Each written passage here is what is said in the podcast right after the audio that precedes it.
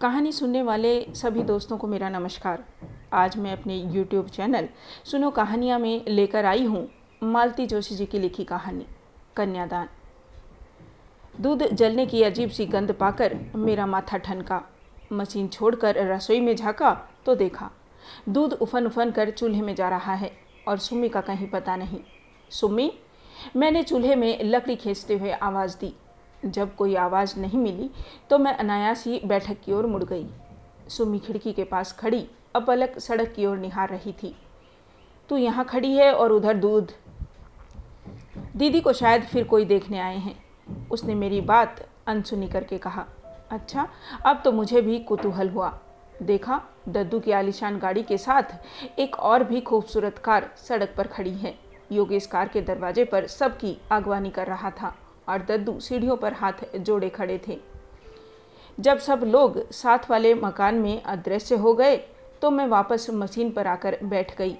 सुमी भी मेरे साथ चली आई, पर अब सिलाई में मन नहीं लग रहा था। लड़का कौन सा थारी? वह नीले सूट वाला या हरे स्वेटर वाला? मैंने कहा, तुम भी माँ गजब करती हो। जीजी के लिए वह स्वेटर वाला कैसा लगेगा? जरा सोचो तो। सुमी ठीक ही कह रही थी। राज़ी के साढ़े पाँच फुटी कद के सामने अच्छे अच्छे लड़के भी बोने लग उठते थे। कितनी ही जगह, सिर्फ़ इसी कारण रिश्ता नहीं हो सका था। तब से लड़के की ऊंचाई का खास ध्यान रखा जाता था। सोचते सोचते मन हठात उदास हो आया। दो साल पुरानी वह बात याद आ गई। कितना अच्छा घर था। लड़का इंजीनियर, बाप डिप्टी कमिश्नर, ऊंचाई पाँच फुट साढ़े आठ इंच थी। फिर भी राज़ी के सामने जरा सा लग रहा था और राज़ी ने मना कर दिया था। दूसरे दिन योगेश घर पर आया था। पहले तो उसने राज़ी को खूब कोसा था। फिर बोला, चाचा जी, इतना अच्छा लड़का हाथ में आने के बाद जाने देना नहीं चाहते पिताजी। उन्होंने कहा है कि सुम्मी के लिए बातचीत कर ली जाए। अभी दो दिन और वे लोग शहर ही में हैं। देखने दिखाने का कहें तो इंतज़ाम भी हो सकता है। मेरे मुँह में तो जैसे पानी भर आया। बड़ी आशा से सुम्मी के पिताजी की ओर देखा, पर इन्होंने बड़ी विद्रुप मुस्कुराहट के साथ कहा था, योगेश, अपने पिताजी से कहना। अपनी बेटी की जूठन यहाँ न भेजें। सुम्मी का बाप अभी ज़िंदा है। योगेश अपना सामूह लिए लौट गया था। बड़ी शान में कह दिया था कि उसका बाप ज़िंदा है। बाप ऐसे ही तो होते हैं। दो साल में कितने लड़के देखे हैं। दद्दू को देखो, सारा हिंदुस्तान छान मारा है। कहाँ कहाँ से लड़के ढूंढ लाते हैं। पर राज़ी की कुंडली में पता नहीं कैसे योग हैं। कहीं उसकी ऊंचाई आड़े आ जाती है तो कहीं डबल एमए की डिग्री। कभी जीजी को घर पसंद नहीं आया, कभी राज़ी को वर। और दद्दू या योगेश फिर घूमना शुरू कर देते हैं। जब भी वे लोग कोई लड़का नापसंद कर देते हैं तो मेरा मन उस बच्चे की तरह दुखी हो जाता है, जो खुद खरीद कर मिठाई खा नहीं सकता, दूसरों की फेंकी हुई उठा नहीं सकता और तरस कर रह जाता है। इन सब बातों को सोच सोच कर आजकल मेरी आँखें अपने आप ही भर आती हैं। और किसी काम पर बैठना कठिन हो जाता है। ये तो दिन भर बाहर रहते। दिन भर इतनी बड़ी लड़की आँखों के सामने रहने पर मेरी छाती में कैसा क्या होता रहता है, इन्हें क्या पता? कहते हैं, तुम नाहक फ़िक्र करती हो। आजकल तो 25 साल से पहले कोई लड़कियों की शादी की बात सोचता भी नहीं। ठीक है, लेकिन वे लड़कियाँ क्या दिन भर इस तरह घर में बैठी रहती हैं? लड़की को कॉलेज आप भेज नहीं सकते। खर्च नहीं पूरा पड़ सकता। इसलिए नौकरी नहीं करवाएँगे, क्योंकि इससे आपकी बेइज्जती होती है। फिर वह बेचारी क्या करे? दिन भर माँ के साथ खाना बनाए, सिलाई करवाए या माँ दद्दू आ रहे हैं? कौन? मैंने अपनी विचार तंद्रा से जागते हुए सुमी से प्रश्न किया। दद्दू आ रहे हैं। पिछले रास्ते से छत पर होकर आ रहे हैं। मैं तो अवाक रह गई। दद्दू पता नहीं कितने सालों बाद इस घर में आए थे? चार पाँच साल पहले मुनीस बहुत बीमार हो गए थे, तब आए थे बड़े डॉक्टर को लेकर। बहू रसोई की चौखट पर खड़े होकर दद्दू ने आवाज़ दी। मैंने माथे पर पल्लू खींचकर उनके पाँव छुए और एक और खड़ी हो गई। बहू, जरा सुम्मी को तैयार करके मेरे साथ भेज दो। राज़ी को देखने ढेर सारे मेहमान आ गए हैं। उसकी माँ बाहर मेहमानों के पास बैठी है। योगेश की बहू रसोई में अकेली है। सुम्मी साथ रहेगी तो थोड़ा सहारा हो जाएगा, उन्होंने कहा। मैंने सुम्मी की ओर देखा। उसकी आँखों में इनकार साफ़ झलक रहा था। मैंने आँखों ही आँखों में उसे आदेश दिया और वह पैर पटक कर तैयार होने चली गई। दद्दू को मैंने एक मोढ़ा खींच कर दिया और सुमी के पीछे पीछे चली आई। यह सोचकर कि ऐसा न हो कि कि सिलबिल सी ही चली जाए और जीजी को उसका रिश्ता बताते हुए शर्माए। चार औरतें वहाँ आई थी। क्या पता कोई घर देखने के बहाने रसोई तक भी आ जाए। सुमी तो जैसे भरी बैठी थी। मुझे देखते ही भड़क उठी। उनके सब नौकर चाकर मर गए क्या? जो हमें याद किया गया है। हम नहीं जाएँगे। ऐसे नहीं कहते पगली, वे खुद चल कर बुलाने आए हैं। वैसे ही कोई ज़रूरत पड़ गई होगी, नहीं तो भला, आज तक कभी ऐसा हुआ है? मैंने उसे समझाया। तब बड़े मेमन से उसने अपना संदूक खोला। मैं चुपचाप बाहर निकल आई। अपने मामा की दी हुई बैंगनी रंग की अंबिका सिल्क पहनकर जब वह बाहर आई तो गले में जैसे कुछ अटक सा गया। हाथ में, गले में, सारे शरीर पर कहीं सोने का एक तार भी नहीं था। फिर भी लड़की जैसे लक्ष्मी का रूप लेकर ही इस धरती पर आई थी। याद आया, यह छोटी थी तो दद्दू उसे राजलक्ष्मी की जोड़ी के लिए भाग्य लक्ष्मी कहते थे। राज़ी तो सचमुच राजलक्ष्मी है, पर मेरी यह अभागी बिटिया, वह नाम जैसे उसका उपहास ही बन गया था। दद्दू के साथ उसे भेजकर मैं पता नहीं कितनी देर सुम्मी की ही बात सोचती रही। वह पूरे चार साल बाद उस घर में कदम रख रही थी। अलग होने के बाद इन दो घरों में ही नहीं, हम लोगों के दिलों में भी दीवार खड़ी हो गई थी। तब से मैंने सिर्फ़ योगेश की शादी में ही वहाँ पाँव दिया था। उस समय भी उपेक्षा, अपमान और तिरस्कार की ऐसी सौगात पाई थी कि दोबारा जाने की इच्छा ही न हुई थी। फिर भी मैं होली, दिवाली, दशहरा और संक्रांत पर बच्चों को और बड़ों के पैर छूने भेजती राखी भाई दूज पर लड़कों को अवश्य भेजती जिससे कोई यह न कहे कि देने के डर से मुँह छिपाए दिए हैं। दिया हुआ सब दुगना करके योगेश लोकेश सुमी के बहाने लौटा जाते। अजीब से संबंध हो गए थे। न छोड़ते बनता था, न निभाते। जैसे जैसे बच्चे बड़े होते गए, समझने लगे कि उस घर में वे लोग हिकारत से देखे जाते हैं। सबसे पहले सुमी ने वहाँ जाने से इनकार किया। दूसरे वर्ष मुनीस ने भी उसका अनुकरण किया। गिरीश और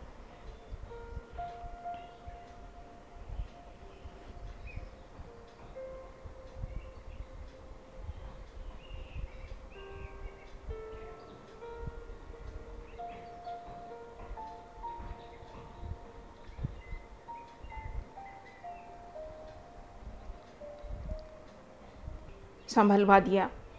नाप जोक करके मकान दो हिस्सों में बांट दिया। नई सड़क पर एक नई फैंसी क्लॉथ की दुकान लेकर दे दी। मुझे अलग हो जाने से ज़रा भी खुशी नहीं हुई। दद्दू को बच्चों पर मेरी बहुत ममता थी, पर रोज़ रोज़ की किलकिल ने छुटकारा पाने की राहत ज़रूर महसूस की। तीन महीने बीतते बीतते इन्होंने बकना शुरू किया। बाप दादों की दुकान तो लोग बागों ने अपने लिए रख ली। हमें नई जगह पर बिठा दिया। भला हमें कोई पूछता है वहाँ? बात दद्दू के कानों तक भी गई और दूसरे ही हफ़्ते दुकानों की अदला बदली भी हो गई। साथ ही दोनों मकानों के बीच एक लंबी सी दीवार भी डल गई। मैं योगेश राज़ी को देखने के लिए तरस गई, पर जीजी के रोज़ रोज़ ताने भी अब नहीं सुन पड़ते थे। दुकान नई हो या पुरानी? चलाने से ही तो चलती है।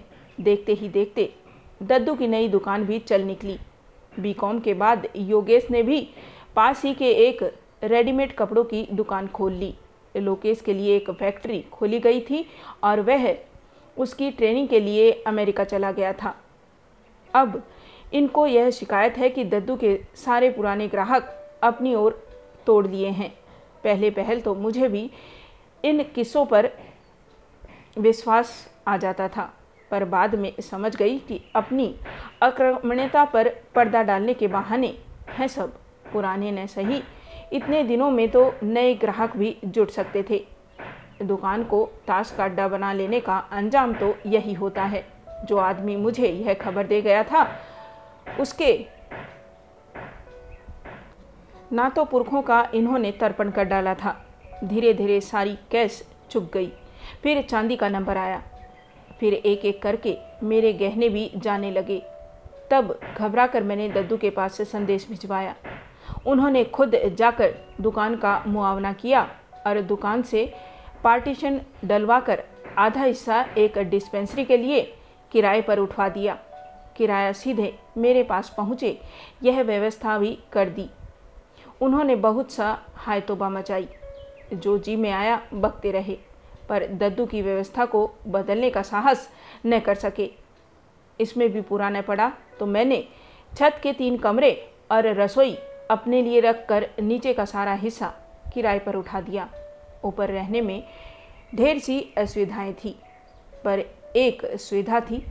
सबसे बड़ी कि ऊपर वाला हिस्सा अकेला था और मेरी रसोई में क्या पकता है किसी को पता नहीं चलता था। अपने घर में तो कोई भूखा प्यासा भी रह लेता है, लेकिन बेटी का ब्याह। उसके लिए तो हाथ पैर मारने ही पड़ते हैं। यह काम तो औरतों के करने का नहीं है। दिन भर घर में बैठी लड़की सूखती जा रही थी और मैं कुछ नहीं कर पा रही थी। धम धम पैर पटकती हुई सुम्मी, लौटी तो मेरा ध्यान बटा। क्यों री? गए क्या वे लोग? कैसा है लड़का? राज़ी से तो ऊँचा ही बैठेगा ना? कितने लोग थे? लड़के की माँ भी थी क्या? तमाम सवाल मैंने एक साथ पूछ डाले। पर सुमी ने मेरी एक भी बात का जवाब नहीं दिया। और भड़ाक से दरवाज़ा बंद करके साड़ी बदलने चली गई। मुझे अपने ही ऊपर शर्म आई। कैसे कैसे प्रश्न पूछ बैठी मैं? मुझे इसकी भावनाओं का ज़रा भी ख्याल करना चाहिए। बेचारी का मन कितना कूद रहा होगा कि ताऊ जी के यहाँ तो इतनी दौड़ धूप हो रही है। खोजबीन हो रही है और यहाँ अभिमान के मारे अपने भैया के आगे कभी हाथ नहीं फैलाया था। पर अब कल ही लिख दूँगी कि आकर इसे लिवा ले जाएँ और जैसे भी हो पार लगा दें। शुक्र है भगवान का कि एक लड़की दी है, नहीं तो किस किस के आगे हाथ पसारती। रात खाना परोसते हुए मैंने इनसे बताया। आज फिर राज़ी को देखने आए थे। वेरी गुड उन्होंने हंसकर कहा, बाप ने ब्लैक में खूब जमकर कमाया है। अब छोकरी सब हिसाब बराबर कर रही है। आठ दस हज़ार तो अब तक देखने ही में खर्च हो गए। शादी तो अभी बाकी है, मुझे बात का। यह ढंग अच्छा नहीं लगा। कहा जब संयोग बनेगा, तभी न शादी होगी। बेचारे कोशिश करने में तो कोई कसर नहीं छोड़े। और मैं हाथ पर हाथ धरे बैठा हूँ। यही कहना चाहती हो ना? इन्होंने यकायक गर्म होते हुए कहा, ठीक तो है, मैं दद्दू की तरह कोई हाई क्लास का आदमी नहीं हूँ रोज़ रोज़ इस तरह का आयोजन नहीं कर सकता। तो तुम सोचती हो मुझे कोई फ़िक्र ही नहीं है, ठीक है? तुमने मेरे बारे में इससे ज़्यादा सोचा ही कब है? और थाली सरका कर उठ खड़े हुए। सुपारी तक बिना खाए बाहर चले गए। मैं बड़ी देर तक वही चौके में सिर थामे बैठी रही। इस तरह के सीन आए दिन होते ही रहते थे और हर बार मेरा मन पहले से अधिक उदास हो जाता। तब भी राज़ी को कोई देखने आया। मैं इनके कानों में यह बात ज़रूर डालती। मन में एक आशा सी बनी रहती कि कभी तो इनके अंदर का बाप जगेगा। पर सिवा बड़े भाई की गालियाँ देने के उनसे कुछ नहीं हो पाता था। बहुत हुआ तो मूड खराब हो जाने का बहाना करके बाहर निकल जाते और आधी आधी रात तक घर नहीं लौटते थे। किसी तरह अपने सोच विचार को परे धकेल मैंने रसोई समेटी और बिस्तर पर आकर पड़ गई। दबी दबी सिसकियों की आवाज़ सुनकर देखा सुमी तकिए में में गड़ाकर रो रही है।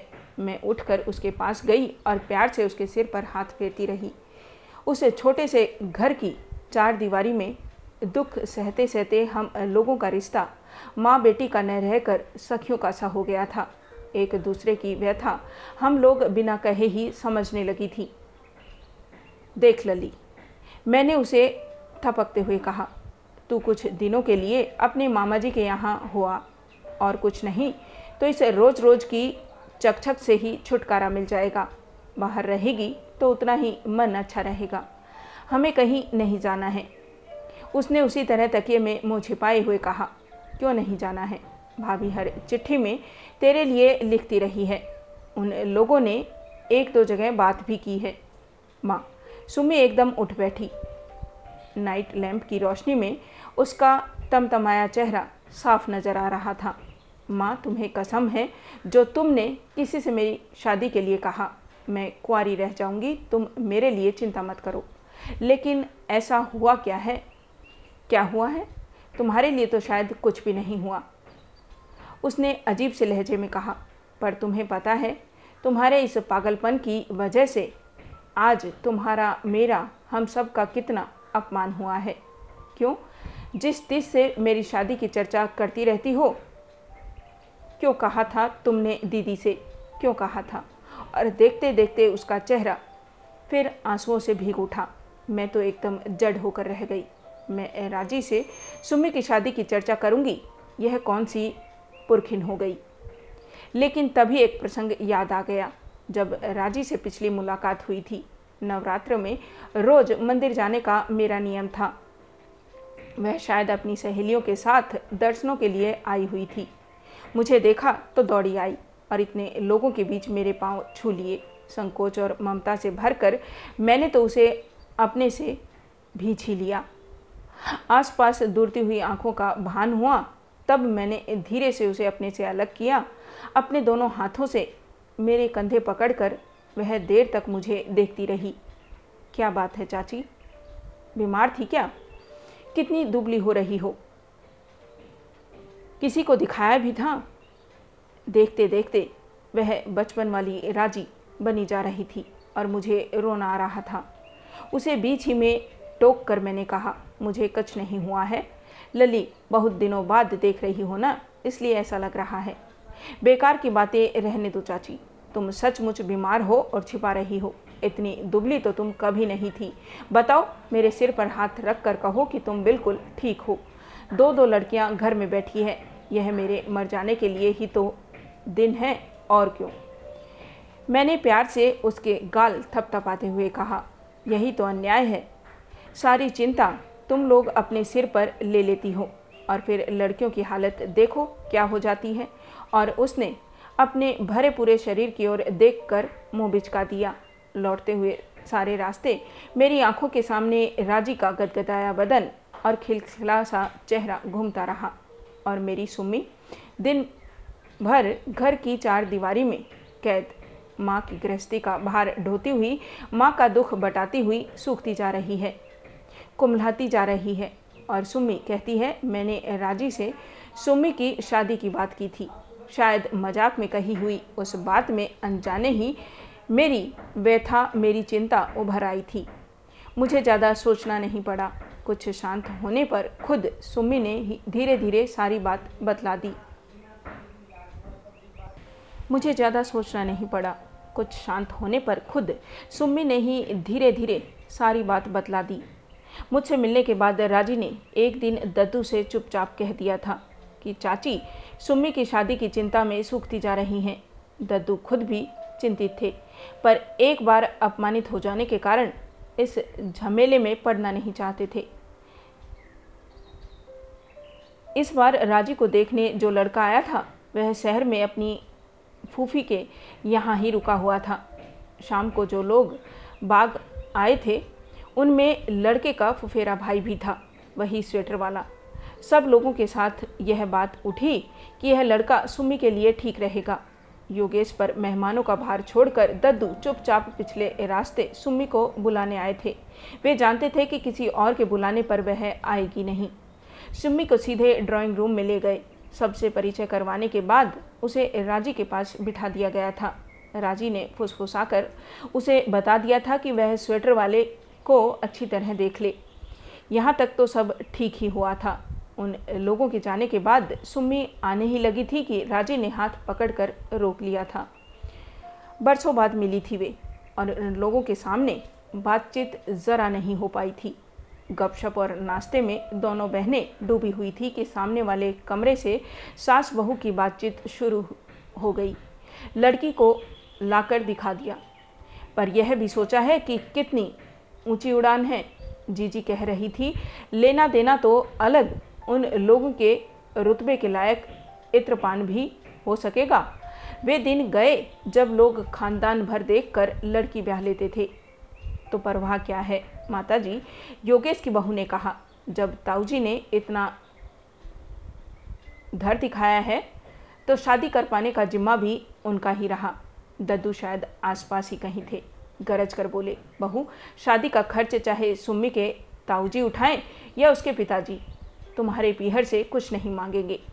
इतमान रखो। इसके आगे सुम्मी नहीं सुन सकी थी और राज़ी का हाथ छुड़ाकर भाग आई थी।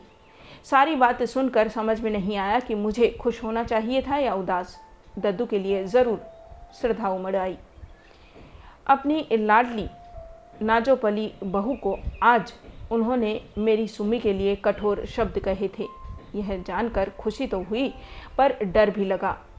उस घर का वातावरण इस घटना के बाद कैसा होगा, इसकी कल्पना की जा सकती थी। गनीमत थी कि नीचे वाली नर्स बाई इन दिनों छुट्टी पर थी, नहीं तो घर में तूफ़ान उठे बिना नहीं रहता।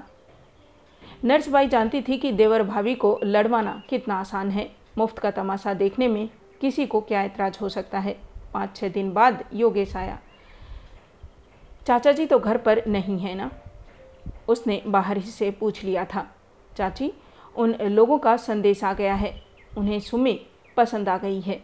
आप लोग क्या कहते हैं बताइए? उसने बैठते ही शुरू किया। खुशी के मारे मैं सी हो गई। उसने मेरी चुप्पी का दूसरा अर्थ लेते हुए कहा लड़का जल्दी से आप लोगों को दिखा दिया जाएगा। लेकिन वे लोग यहीं के हैं। किसी भी दिन देख आइएगा। फ़ोटो यह रहा, लड़का डॉक्टर है। प्रैक्टिस अभी जमी तो नहीं है, पर पिता की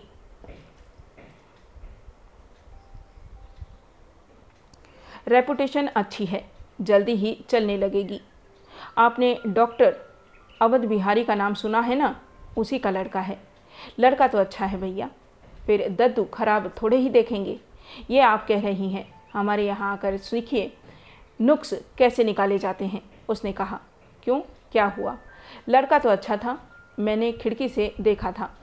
मैंने अपनी ताकझक वाली बात कह दी और झेप गई, पर योगेश अपनी ही धुन में था। बोला, इस बार जानती है क्या बात हुई? लड़के का मुँह फाड़ कर कुछ मांगा तो क्या करूँ? घर लौट आऊँ या नदी में डुबकी लगा जाऊँ। उस दिन पहली बार मन में उनके लिए तिरस्कार जागा। जब भी कोई समस्या सामने आई कि मरने जीने की बातें करने लगेंगे, लेकिन हर बार की तरह यह समस्या तो समाप्त होने वाली नहीं थी। यह तो लड़की की तरह दिनों दिन बढ़ती ही जाती थी। उस दिन मैंने खूब जली कटी सुनाई। न बच्चों का ख्याल किया, न पड़ोसियों का। पर इतने दिनों से संचित सारा रोष उड़ेल देने के बाद भी मन हल्का नहीं हुआ, उल्टे और भारी हो गया। यह घर बेच दिया जाए। एक बार वह घर से चली जाए तो मैं बच्चों को लेकर सड़क पर भी रह लूँगी, मैंने आखिर में कहा। पर कहते याद आया, यह घर भी कहाँ अपना था? आधे से ज़्यादा तो रहन पड़ा था। थक हार कर मैं जाकर अपने बिस्तर पर लेट गई। क्या पाप किया था मैंने? जो ज़िंदगी भर इस अकर्मण्य आदमी के पल्ले बंध गई थी। गरीबी से मुझे डर नहीं लगता। अपने पति का साथ हो तो झोपड़ी भी अच्छी लगती है। नमक रोटी में भी स्वाद मिलता है। फिर दसवीं तक पढ़ी हुई थी मैं। इनकी रईस ख्याली, आड़े नहीं आती तो गृहस्थी का बोझ उठाने के लिए नौकरी भी कर सकती थी। दुख का बोझ अगर बांट लिया जाए तो इतना भारी भी नहीं लगता। पर इन्होंने ज़िंदगी भर क्या किया? सिर्फ़ दूसरों को कोसा ही है। कभी दद्दू को कि उन्होंने ठग लिया मुझे, इसलिए कि मेरे आते ही लक्ष्मी उनसे रूठ गई थी। कभी बच्चों को कि वे अपने साथ भूख और बीमारी के अलावा कुछ नहीं लाए। जीवन में एक तो ऐसा काम करके दिखाते कि मैं गर्व से सिर उठाकर चलती। एक दिन सुबह ही सुबह मुनीश ने खबर दी कि दद्दू आ रहे हैं। हम लोग रसोई में चाय पी रहे थे। बाहर वाले कमरों में बिस्तर बिछा दिए गए थे। मैंने और सुम्मी ने जल्दी बिस्तर समेटे। तब तक दब्दू ऊपर आ गए थे।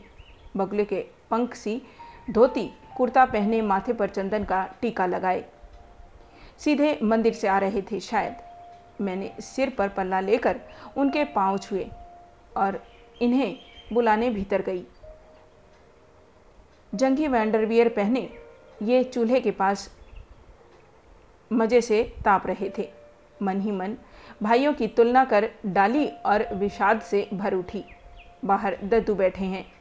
मैंने पजामा पकड़ाते हुए कहा, और ज़रा ढंग से ही बोलना। उनके गुस्से की परवाह किए बिना मैंने समझाया। वे कमरे में चले गए। मैं दरवाजे से कान लगाए खड़ी रही। योगेश मिला था। दद्दू ने सवाल किया, जी हाँ उस रिश्ते के बारे में क्या तय किया तुमने?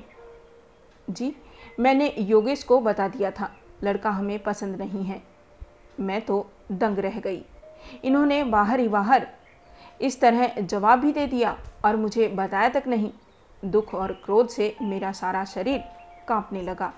उधर दद्दू ने प्रश्नों की झड़ी लगा रखी थी, किसे पसंद नहीं है? तुम्हें, बहू को या सुमी को, नापसंद करने जैसा। उसमें क्या है? रंग रूप विद्या, बुद्धि, कुल गोत्र। किस चीज़ में तुम्हें दीप नज़र आया? जीवन में पहली बार मैंने दद्दू के सामने बोलने का साहस जुटाया। जी, लड़के में तो रत्ती भर भी दोष नहीं है। इतने ऊँचे घर में संबंध करने से संकोच हो रहा था। इसी से। तो हमारा घर नीचा है, दद्दू गर्जे। रही दान दहेज की बात तो कोई उनके दरवाजे तक गया भी है पता लगाने। वे दान दहेज भी लें, तब भी यह शादी नहीं हो सकती। मेरी इतनी हैसियत नहीं है। बड़ी देर बाद इन्होंने मुँह खोला। तुम अगर सोचते हो कि कोई नारियल सुपारी के साथ तुम्हारी बेटी ब्याह कर ले जाएगा तो भैया हिंदुस्तान में अभी पचासों साल तक वह दिन नहीं आएगा, दद्दू ने कहा। जी, मैं चाहता भी नहीं, कंगालों की तरह शादी करना। बस जरा सुविधा जुटा रहा हूँ। तुम जिस तरह से सुविधा जुटा रहे हो, उसके इंतज़ार में तो लड़की बूढ़ी हो जाएगी। भैये, फूस की आग पर तापना बड़ा मुश्किल है। जुआ चाहे सरकारी लॉटरी का हो या मटके का, किसी का घर नहीं भरता। मैंने लोगों को रातों रात कंगाल होते देखा है। भावावेश में उनका गला भराया। वे शायद और भी कुछ कहते, पर इनके तमतमाए चेहरे को देखकर चुप रह गए। पत्नी के सामने इस तरह अपमानित होना उन्हें शायद अच्छा नहीं लग रहा था।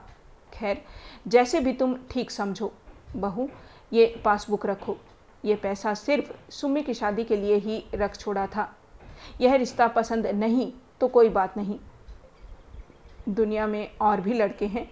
लेकिन सिर्फ़ पैसों की तंगी के कारण लड़की को ज़्यादा दिन तक घर में बिठाकर तो नहीं रख सकते हम। उन्होंने पासबुक तिपाई पर रख दी थी कि ये कड़े स्वर में बोल उठे, ये आप ले जाइए, गरीब सही, हम लेकिन भिखारी नहीं हैं। मैं भी कोई महात्मा नहीं हूँ, जो तुम्हें दान दे रहा हूँ। दद्दू ने भी कड़क कर जवाब दिया। गाँव का मकान बेचकर जो रुपए हाथ आए थे, उनमें से आधे तुम्हारे नाम पर डाल दिए थे। उन पर तो अपना अधिकार मानते हो कि नहीं? आपने तो बतलाया था कि वह मकान अस्पताल के लिए धर्मार्थ दे दिया है, ये बोले। अभी कहा ना कि मैं कोई धर्मात्मा नहीं हूँ, व्यापारी आदमी हूँ। इतनी बड़ी हवेली यूँ ही दान कर दूँ, ऐसा संत नहीं हूँ। ये बात मुझसे छिपाए रखने की क्या ज़रूरत थी? उन्होंने खींच कर कहा पर दद्दू ने कोई जवाब नहीं दिया। गोद में रखी।